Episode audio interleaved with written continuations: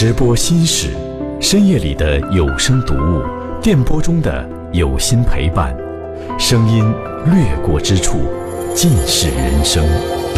周一至周日晚二十三点至二十三点三十分，中国交通广播二零一八北辰佳宁倾情奉献。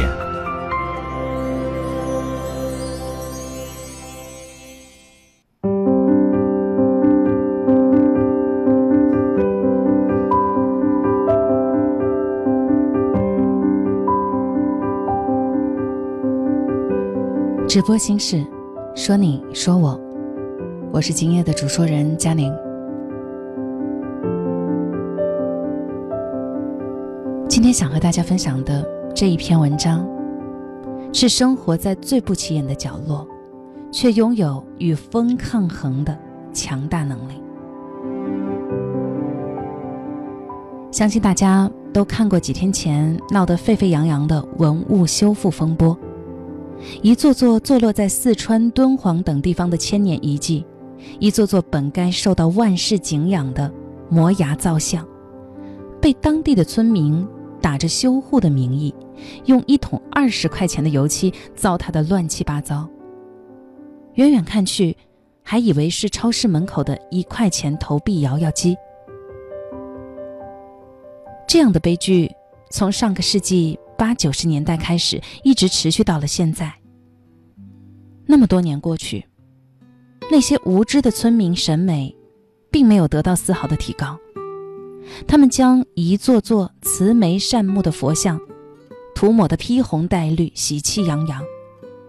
殊不知，葬送在他们每一抹浓妆艳彩油漆下的，是千百年来文化的厚重与沧桑。就是这样的一群人，用无知将几千年来历经风沙的文物破坏殆尽。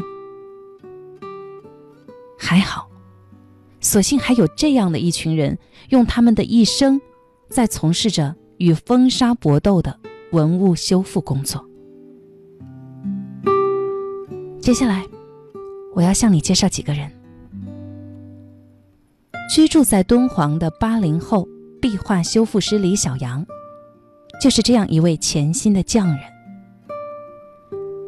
李小阳的爷爷是壁画修复领域泰斗级的人物李云鹏。小杨的童年便是跟着爷爷穿梭在莫高窟的各个洞窟，看他修复壁画。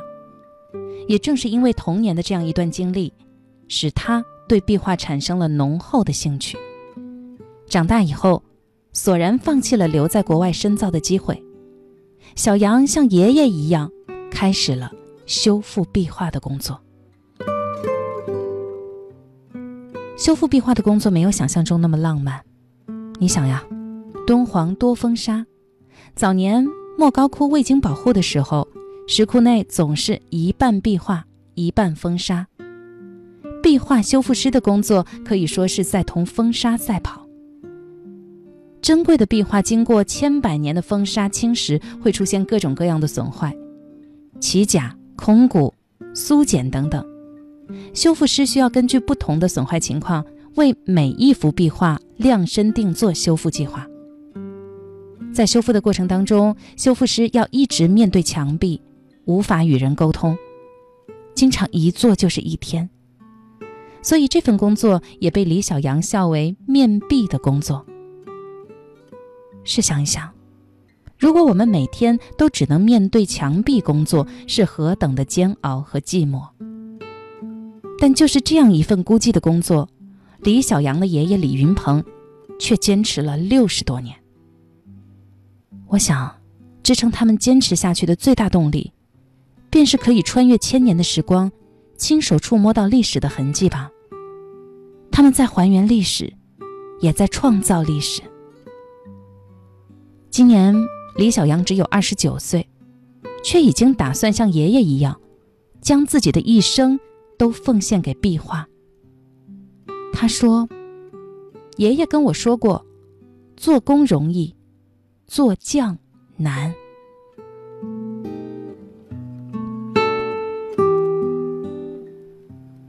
另外一个像李小阳祖孙一样，勇于与风搏斗的，是东海上的守塔人叶中央、叶超群祖孙。自1883年英国人在白节岛上建立灯塔以来，叶家前后五代人都在守望灯塔上。灯塔是渔民重要的风向标，尤其是在风浪的天气里，渔民出海捕鱼，远远的看到灯塔就会安心，就能顺着光亮找到回家的路。一百多年来，叶家五代人都坚守在东海之上。坚守着风浪里的守候，而风浪使他们失去了太多太多。一九四四年，大海吞噬掉了叶中央不顾自己安危出海营救落难船只的父亲。那时的叶中央只有四岁，因为当时的通讯条件极其有限，同在岛上的叶中央的爷爷得知消息，竟然已经是五六天以后了。而二十七年之后。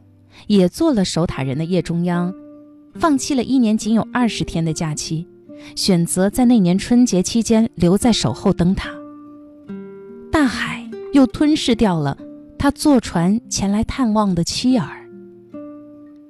接连失去父亲妻儿的打击持续了几十年都无法消失，而在这几十年间，叶中央没有任何的放弃，而是选择将心底隐忍的孤寂。化作工作上的执着与坚守。守塔的工作不仅繁琐，还很危险。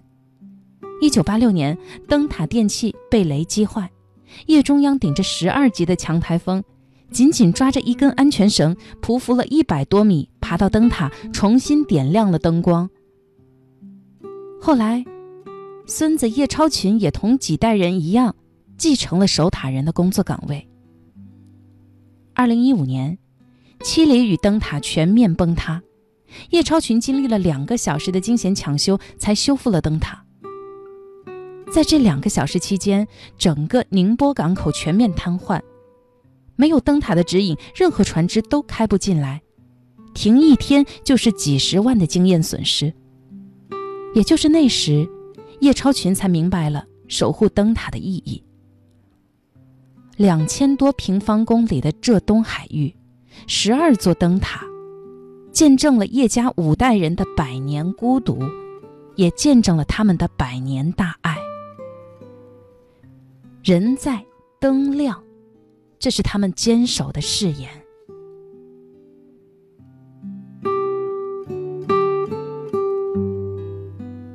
我们生活在繁华的现代都市，穿梭在摩登大厦之间，却很少去思考。美好的生活背后是什么？我们不会知道莫高窟精美的壁画后，有着诸如李小阳祖孙等人近百年的坚持，也不会知道东海海域的平静之下，有着叶中央祖孙五代的坚守，更不会知道风沙无法入侵的城市，是因为有了很多像他们这样的一群人，数十年如一日的奉献着。正是因为有了这些人的无声大爱，才有了我们如今无风的美好生活。一切不是白白存在与枉然。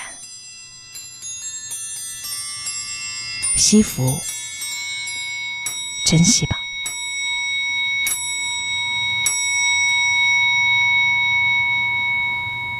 千丝万缕其中。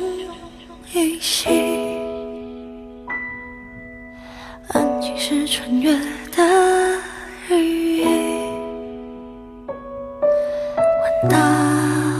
秋光，暮日传明你在时间的哪里？而在这里，你等候我多时。是几晚相遇，